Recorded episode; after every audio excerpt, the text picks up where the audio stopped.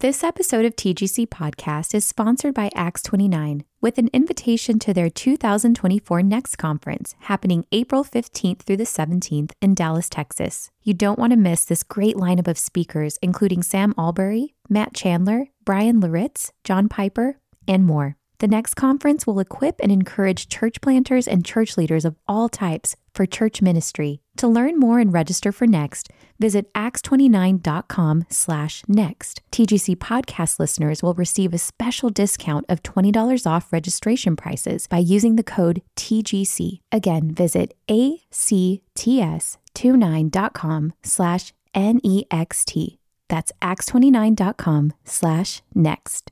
This episode of TGC Podcast is brought to you by Crossway, publisher of the ESV Scripture Journal. Each ESV Scripture Journal pairs the entirety of an individual book of the Bible with lightly lined blank pages opposite each page of Bible text, allowing readers to take extended notes or record insights and prayers directly beside corresponding passages of Scripture. These thin, portable notebooks are great for personal Bible reading and reflection small group study, writing out extended portions of scripture, or taking notes through a sermon series. Pick up an ESV scripture journal wherever Bibles are sold or visit crossway.org/plus to find out how you can get 30% off.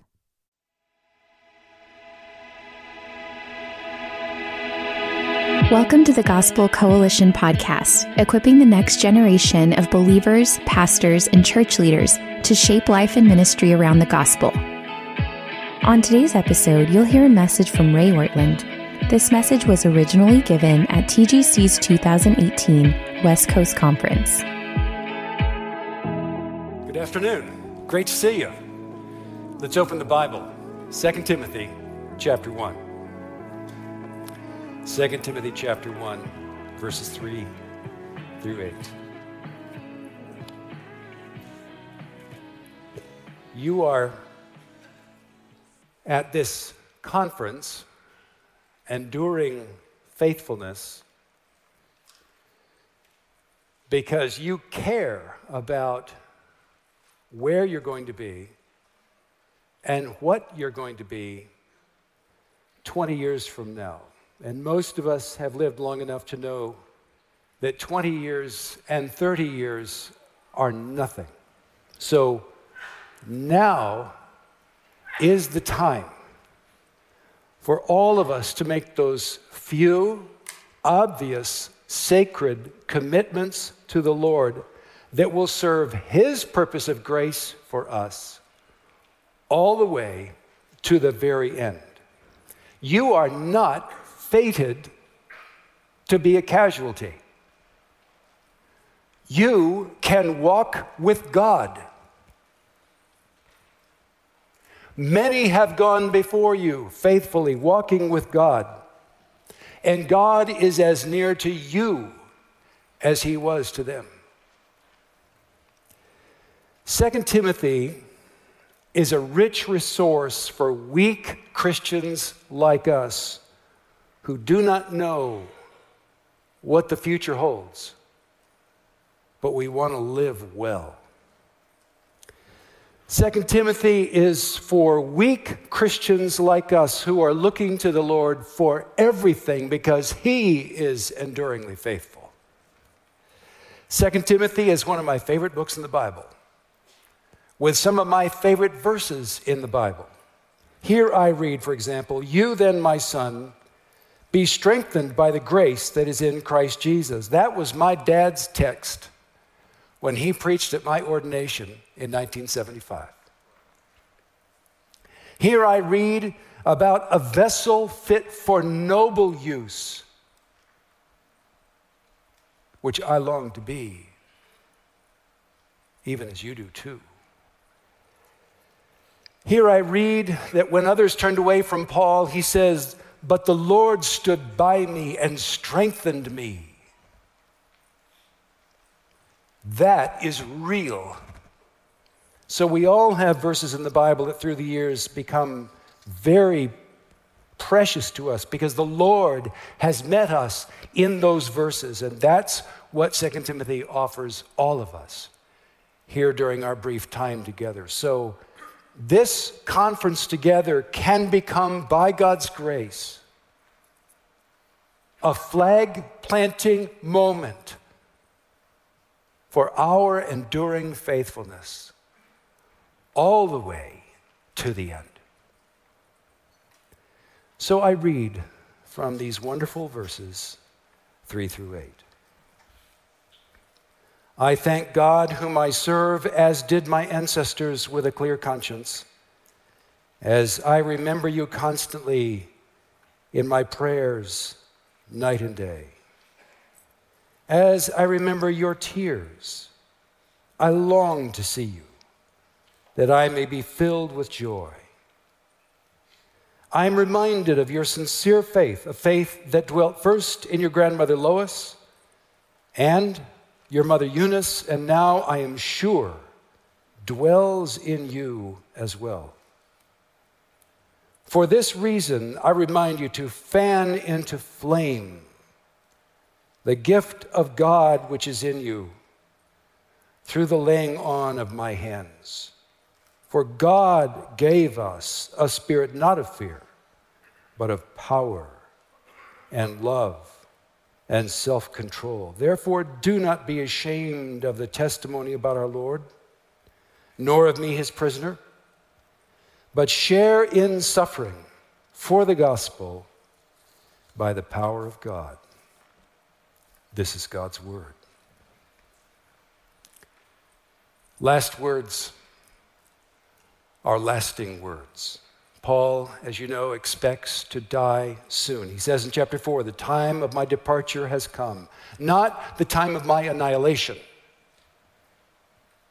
Just departure, a change of address, but he's leaving soon. Therefore, while he can, he hastens to say a few final things to this one who is so dear to him.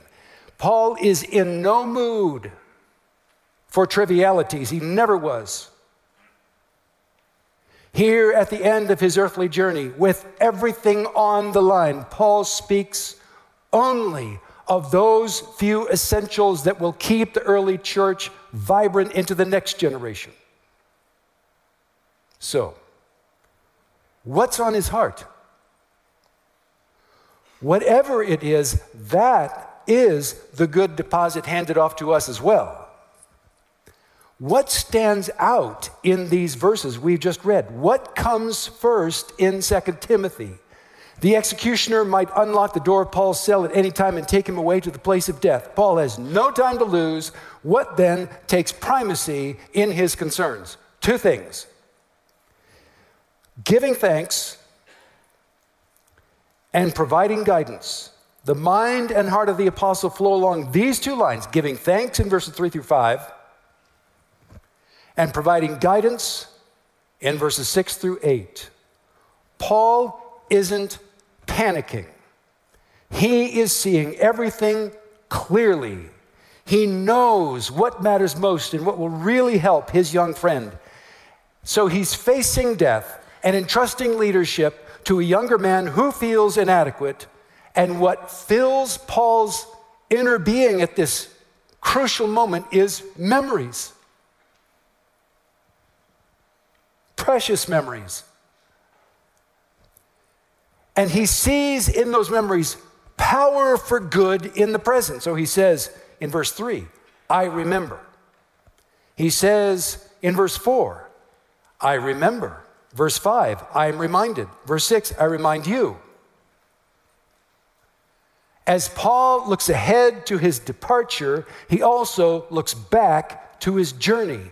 He sees his life as part of and embedded in an unfolding history of redemption in a dying world. And his young friend Timothy must see his life embedded in the same drama. It's our story too. We have more resources for enduring faithfulness than the present moment can contain. It's that larger story that strengthens us for the long haul. So, verses 3 through 5, first, giving thanks. I thank God, whom I serve, as did my ancestors, with a clear conscience, as I remember you constantly in my prayers, night and day.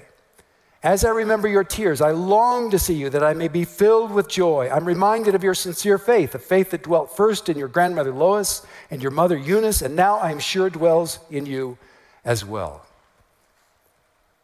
Now, at one level, Paul's greeting was the standard form for a letter in his culture. But in his commentary, J.N.D. Kelly notes, quote, the deep and spontaneous affection that Paul's words radiate, and, quote, which prove that it was for Paul no merely conventional formula. Paul was never perfunctory in prayer or in friendship. Let's notice that. The most obvious thing about these verses, and i would never seen it so clearly before, is in my preparation for today. The most obvious thing about these verses is the relational and emotional richness we're being allowed into here. In this profound friendship, Paul does not yet teach doctrine, as vital as that is. Second Timothy is not like Ephesians first doctrine, then life. Here, Paul starts with life. Christian life in its beautiful humaneness, he speaks of gratitude tears, longing, joy, sincerity, and so forth. In this opening passage, it's as if Paul and Timothy are falling into each other's arms.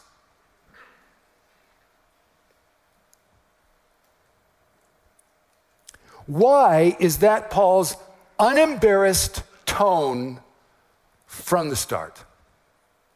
Because what Timothy most needs right now is a sense of personal solidarity with the people he respects the most in all this world. Timothy most needs to know he isn't alone as, as he faces a future marked by suffering. Then, surrounded by his own great cloud of witnesses, Timothy can run his race with enduring faithfulness. Dead fathers in the Lord still live in the courage of their spiritual sons. In verse 3, Paul goes back into his own history so that Timothy can see himself as the grandson of rich spiritual ancestry. I thank God, whom I serve, as did my ancestors, with a clear conscience, as I remember you constantly in my prayers night and day. Paul turns back and looks into his own deepest roots. He goes back to David, to Moses, to Abraham. He reveres the faith that came down to him, even filtered through Jewish tradition.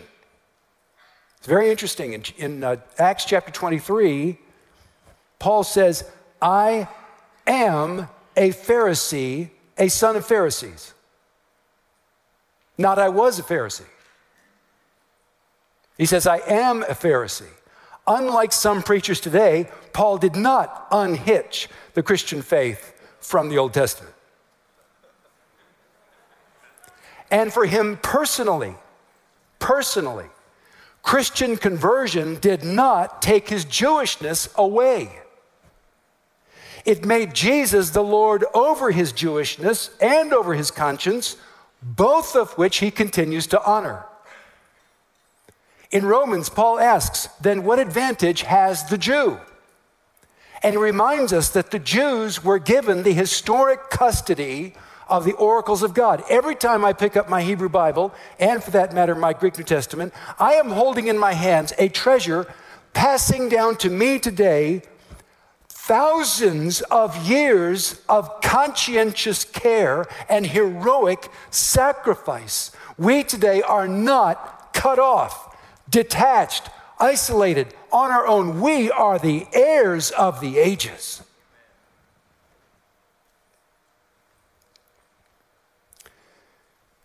That's not how the Roman Empire sees Paul. The Roman Empire sees Paul as a criminal worthy of death. But Paul sees himself as a conscientious, wholehearted, all in follower of the way of God in a world gone mad. He is chained in prison, and even we see in 2 Timothy, forsaken by friends, their abandonment deeply hurt him. He pleads in verse 8, it's very touching. Do not be ashamed of me. Verse 15, all who are in Asia turned away from me. Chapter 4, verse 10. Demas, in love with this present world, has deserted me. Chapter 4, verse 16. At my first defense, no one came to stand by me. That was hard. We all know that pain.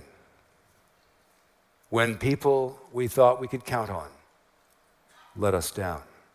What did Paul do with that disappointment? He went down deeper, he went back further.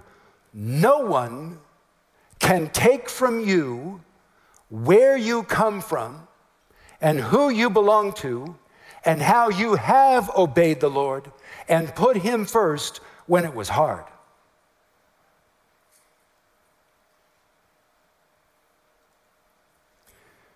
If you happen to hate your life in 2018, you can go back in heart and mind to 2017 and keep going further back if need be, back into the inspiring history God has given you. Then you'll have a place to stand in a world of uncertainty. Moishe Rosen, the founder of Jews for Jesus, once told me, Ray, never abandon your principles. If your friends ever forsake you, your principles will still be there to keep you company. And the principles that are the most sacred to us come to us through the people who are the most precious to us. It's why I keep in my Bible this photo of my ordination at Lake Avenue Church in 1975 with my dad there and other men of God. I know that as, lo- as long as I remain faithful to the beliefs and principles that have come down to me from the Bible, filtered through the Reformation, on down through Lake Avenue Church of Pasadena, my Sunday school teachers, my Wheaton and Dallas profs, and above all, my dad, I just know I cannot lose my way. The Apostle Paul is teaching all of us here to assemble in our minds our own spiritual genealogy, like the genealogies in the Bible, because they tell us who we really are, even when we ourselves aren't so sure, which inevitably happens. So I thank God, whom I serve, as did my ancestors who nurtured me in 20th century evangelicalism. Looking back, I see Billy Graham, Carl Henry, Wilbur Smith, Francis and Edith Schaeffer, John Stott, Festo Kivengere, William Still, Hudson Armerding, Bruce Waltke, Bill and Vonette Bright, and my dad and mom, and others. I do not have to face life on my own. They are very present to me. They are my great cloud of witnesses, inspiring now to live for Christ. By His grace, oh, I will not betray them.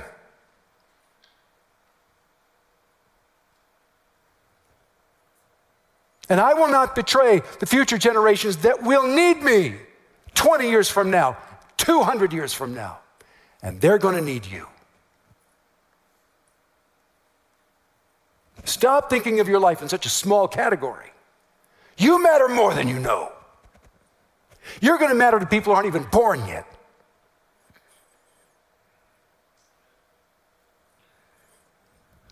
God is enriching you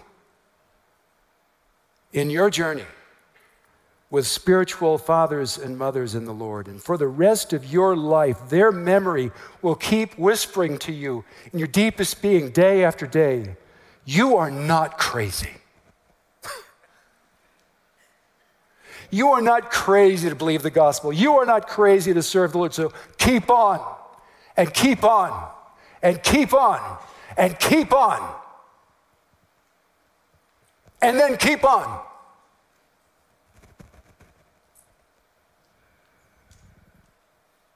You will be drawing strength from this divine investment in you for the rest of your days. And then you will do the same for the next generation. Your faithfulness will still be making an impact long after your expiration date.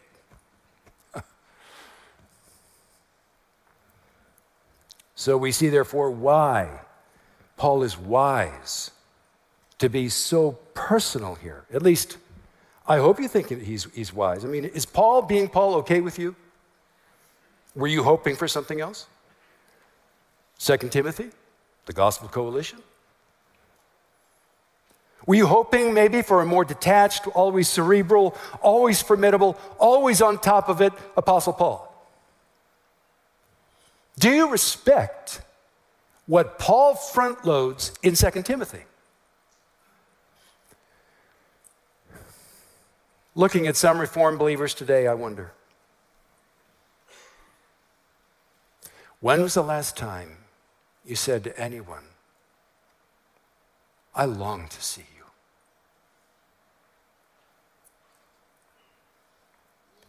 Can you say to anyone, I remember your tears?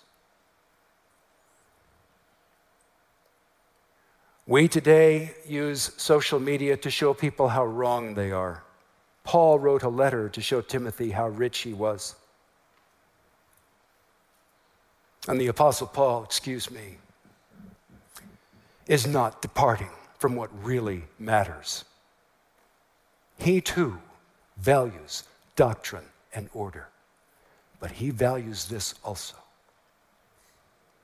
Paul understands the total human reality that real Christianity is and how to impart it to the next generation. He is being both sincere and shrewd in this passage, both heartfelt and helpful.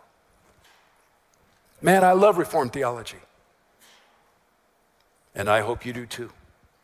But sometimes I have to admit I've got reservations about Reformed culture. That is, the patterns and habits and relationships and tone and feel and vibe among some Reformed Christians. Sometimes I wonder if we're putting the next generation on a starvation diet when it comes to relationships and feeling and the fullness of being human in Christ.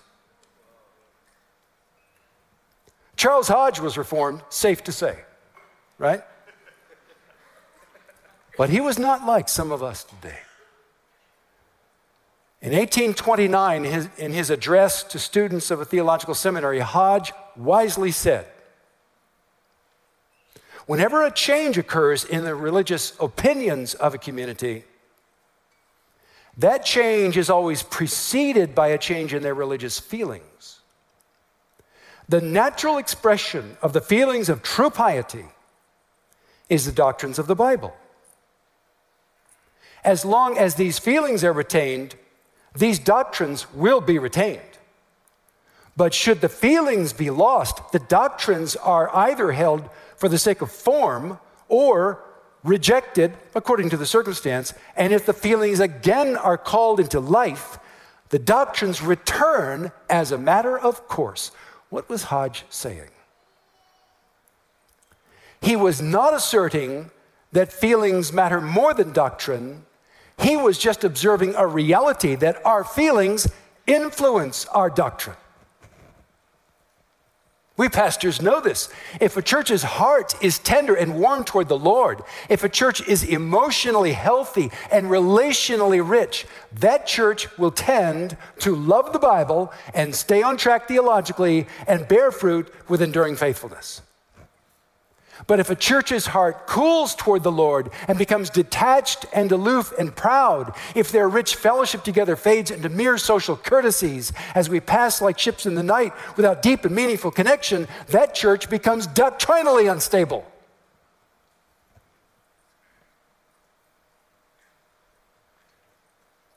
What Paul and Hodge understood, and what we must understand, is that the tone of our hearts toward the Lord and the tenderness of our fellowship with one another, these powerful intangibles create inevitability. That's a hard word. These powerful intangibles create inevitability in our theological future.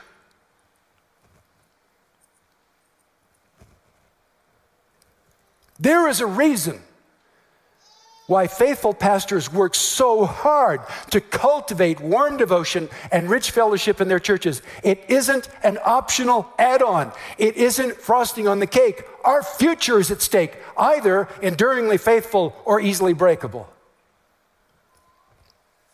So, you guys, who are all doctrine and all discernment and all scrutiny, and you're so pure that only a select few are good enough for you, you think you're safeguarding the future. The truth is, you are diminishing our future, and you're not a lot of fun to hang out with right now. Real Christianity is a total human reality, both head and heart, both doctrine and culture, both accuracy and beauty and both stand or fall together. Some of us need to change the priorities of our ministries starting today. Guarding the good deposit long term demands more than not changing your church's doctrinal statement. Guarding the good deposit demands our multifaceted all. I remember seeing a, a chart in a book on the uh, history of American Presbyterianism, and I'm not picking on Presbyterianism because all our denominations are like this, but the chart revealed a complicated pattern of church splits. Guys, if doctrine is all we need, I can't account for that history because Presbyterian doctrine is glorious.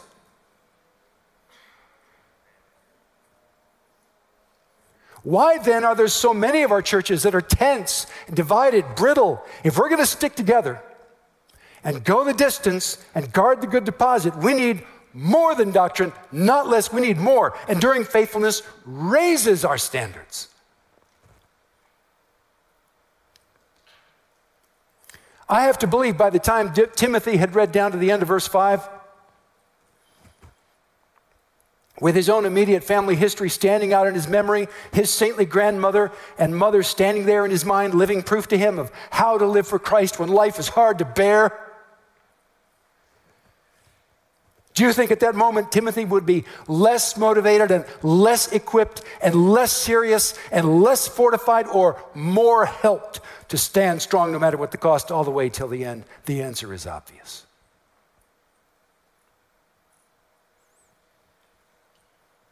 What we're staring at in these sacred verses is the beauty of gospel culture. Maybe one reason we sometimes fail to capitalize on the power of gospel culture with gospel doctrine is that gospel doctrine is more, in comparison, more cut and dried. It's a matter of wording, it's external to us, it, it is to be analyzed by us, but gospel culture, when we start to build that out, it searches us more personally. It exposes our inadequacy. It shines light on our failings, our fears, our personal limitations, and what we're just not good at. If my ministry consists of gospel doctrine only, I will probably find a way to dominate people with my accuracy and my forceful personality and my learned teaching, and I will settle for being, as I see it, impressive. That is a failure. But if I allow into my ministry gospel culture too, I, I can't be impressive. I have to become vulnerable. I'm exposed. But Reformed theology calls us all so eloquently to that very humility, doesn't it? So, gospel culture isn't frivolous, it is biblical and serious and powerful. Paul knows we will not go the distance without this totality doctrine and culture. We, without this totality, will fragment and blame and withdraw into our warring camps with a smug rightness that God cannot bless. In his compelling book, The God Who Is There, Francis Schaeffer put it bluntly. There is, I heard him say this 50 years ago this month at Wheaton College. There is nothing more ugly than an orthodoxy without understanding, without compassion. But with uncompromised gospel doctrine, tenderly embodied in the humaneness of gospel culture, we are lifted to carry the work on into the next generation, come what may. That's why these verses are here. God is so wise. He knows our need before we ask.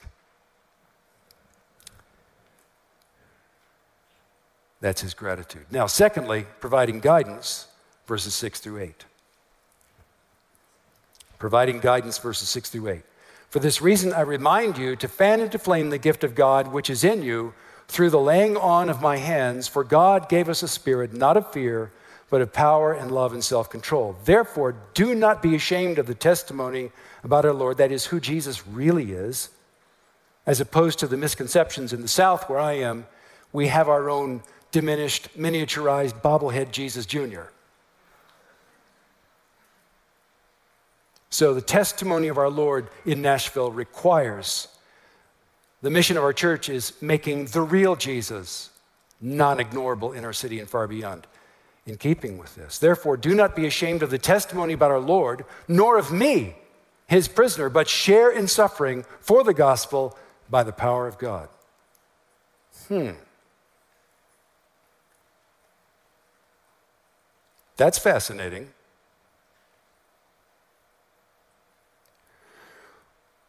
When a Christian friend, in this case, Paul, when a Christian friend comes under attack, God calls us to share in his suffering by the power of God.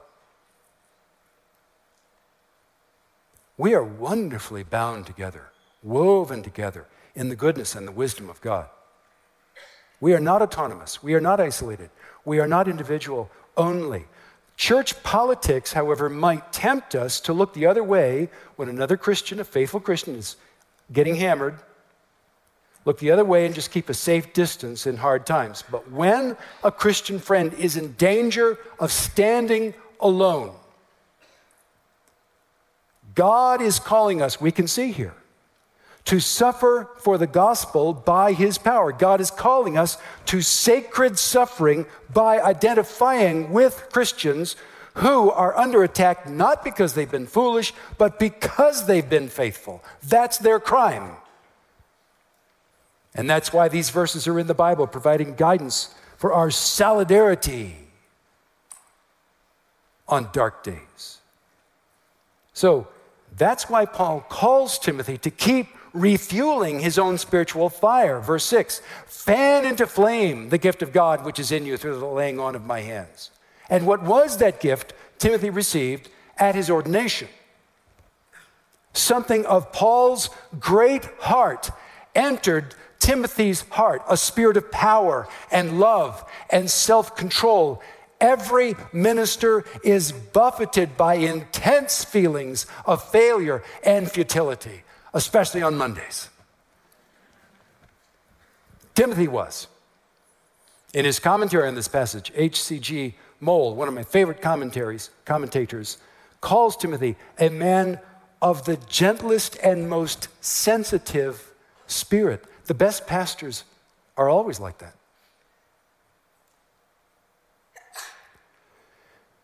Here is something surprising, even quirky, about faithful pastors that some people might not understand. A fruitful pastor can connect well with men and women and children because, at a deeply intuitive level, his psychology, his structures within are both manly and womanly and childlike, both robust and sensitive. I'm not saying he is effeminate. He is a manly man who might have a concealed carry permit.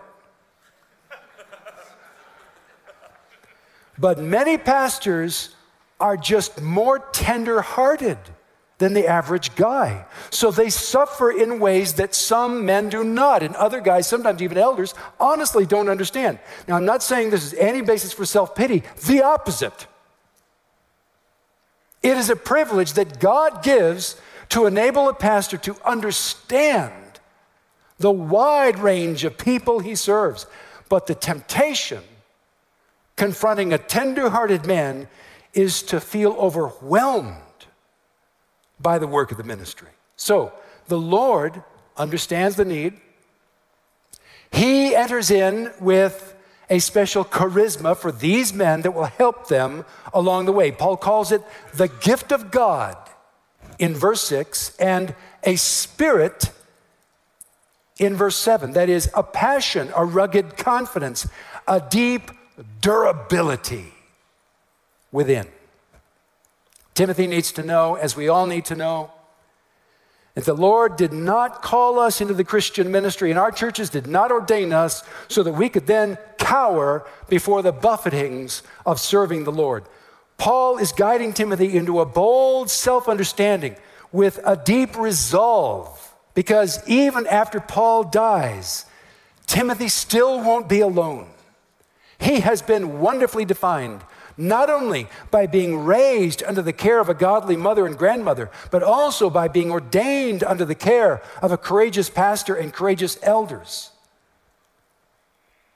The difficult days ahead are not a threat to Timothy. The difficult days are the, ahead are the whole point of his ministry. Our hard times are what we've been prepared for all our lives. In our childhood schooling, and then teenage sports, going to university, academic training, seminary, and so forth. God has been in it all, preparing us to suffer well for His sake, by His power, to remain calm under trial, gracious under criticism, resourceful amid limitation, and brave in the hour of death, so that we can show people today that God is enough for anyone suffering anything.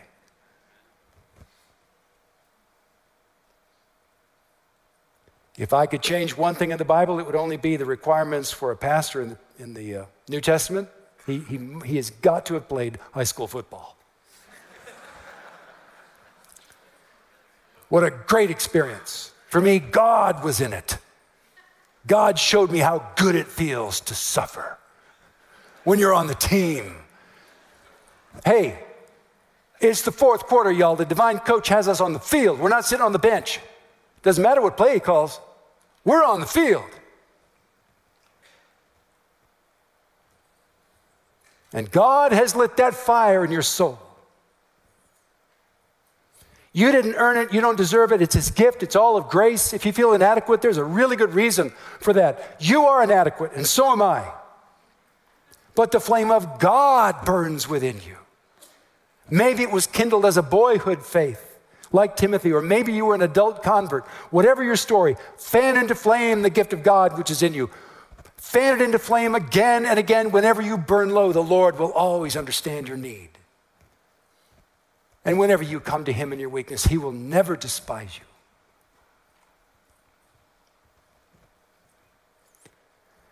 I love how Don Guthrie puts it in his commentary here.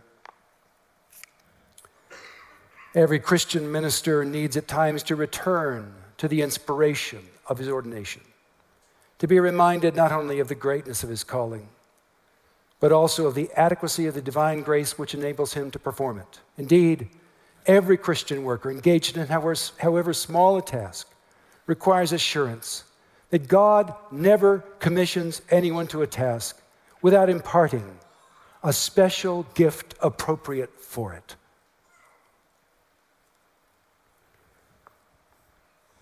God is saying to you today what defines you is so much bigger than the crisis du jour. God is saying, I have shaped human history to bring you to this moment. I have prepared you to fight the battle of your generation. I have been working with you, guiding you, investing in you, caring for you, watching over you every day of your life, all the way to this moment, and I will continue. And I will fortify the next generation through you so that your fire burns a path into a tomorrow you will never see.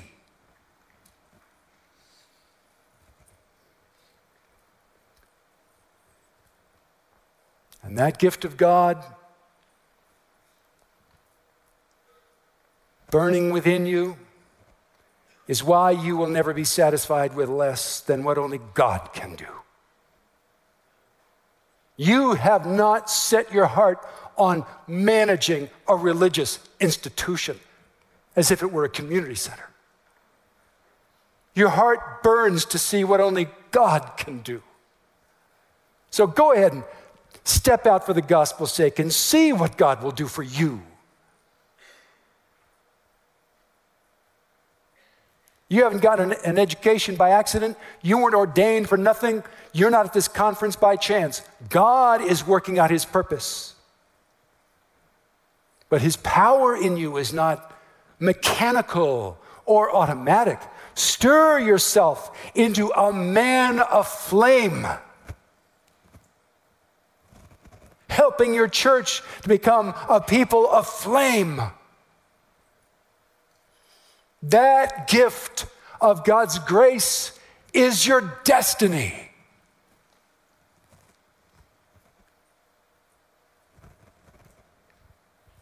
And I believe that's Reformed theology at its best. B.B. Warfield, in an essay on the Shorter Catechism, the Westminster Shorter Catechism, tells a true story I don't know when this happened. He doesn't say. It sounds to me like the San Francisco earthquake of 1906, when most of the city crumbled, burned down. There were looters, riots, and so forth. Warfield writes this What is the indelible mark of the Westminster Shorter Catechism? We had the following bit of personal experience from an officer of the United States Army. He was in a great western city at a time of intense excitement and violent rioting.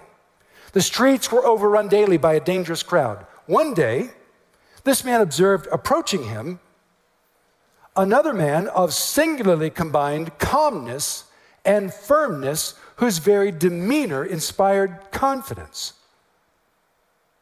So impressed was he with this man's bearing amid the surrounding uproar that when he had passed, he turned to look at this man, only to find that the stranger had turned to look at him. On observing his turning, the stranger at once came back to the man and, touching his chest with his forefinger, demanded without preface, What is the chief end of man? How perfect in the middle of the earthquake. On receiving the countersign, man's chief end is to glorify God and to enjoy Him forever. Ah, said he, I knew you were a shorter catechism boy by your looks. Why, that's just what I was thinking of you, was the rejoinder. And Warfield comments, It is worthwhile to be a shorter catechism boy. They grow up to be men. And better than that, they are exceedingly apt to grow to be men of God. The Lord has brought us together today for every one of us to let go of our hesitancy and our unbelief and to give our Savior and Lord an unqualified yes to whatever the future might hold. He has supplied us richly with every essential. We have our Bibles, and we have our backgrounds. The Bible is perfect, and our backgrounds are imperfect. But even our imperfect backgrounds encourage us because the flaws and failings and imperfections that we see back in our forebears prove to us that imperfect people can be faithful to God because He is faithful to them. So today is our day to let go of every excuse and embrace the call of Christ by his grace for his glory. And then 100 years from now, historians will be compelled by the facts to describe our generation with these two words enduring faithfulness.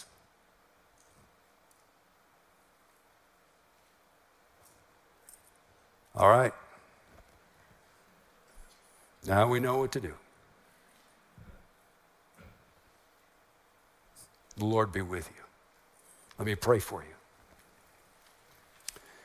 Lord, we pray for a mighty outpouring of your gracious Holy Spirit upon this generation and upon this assembly.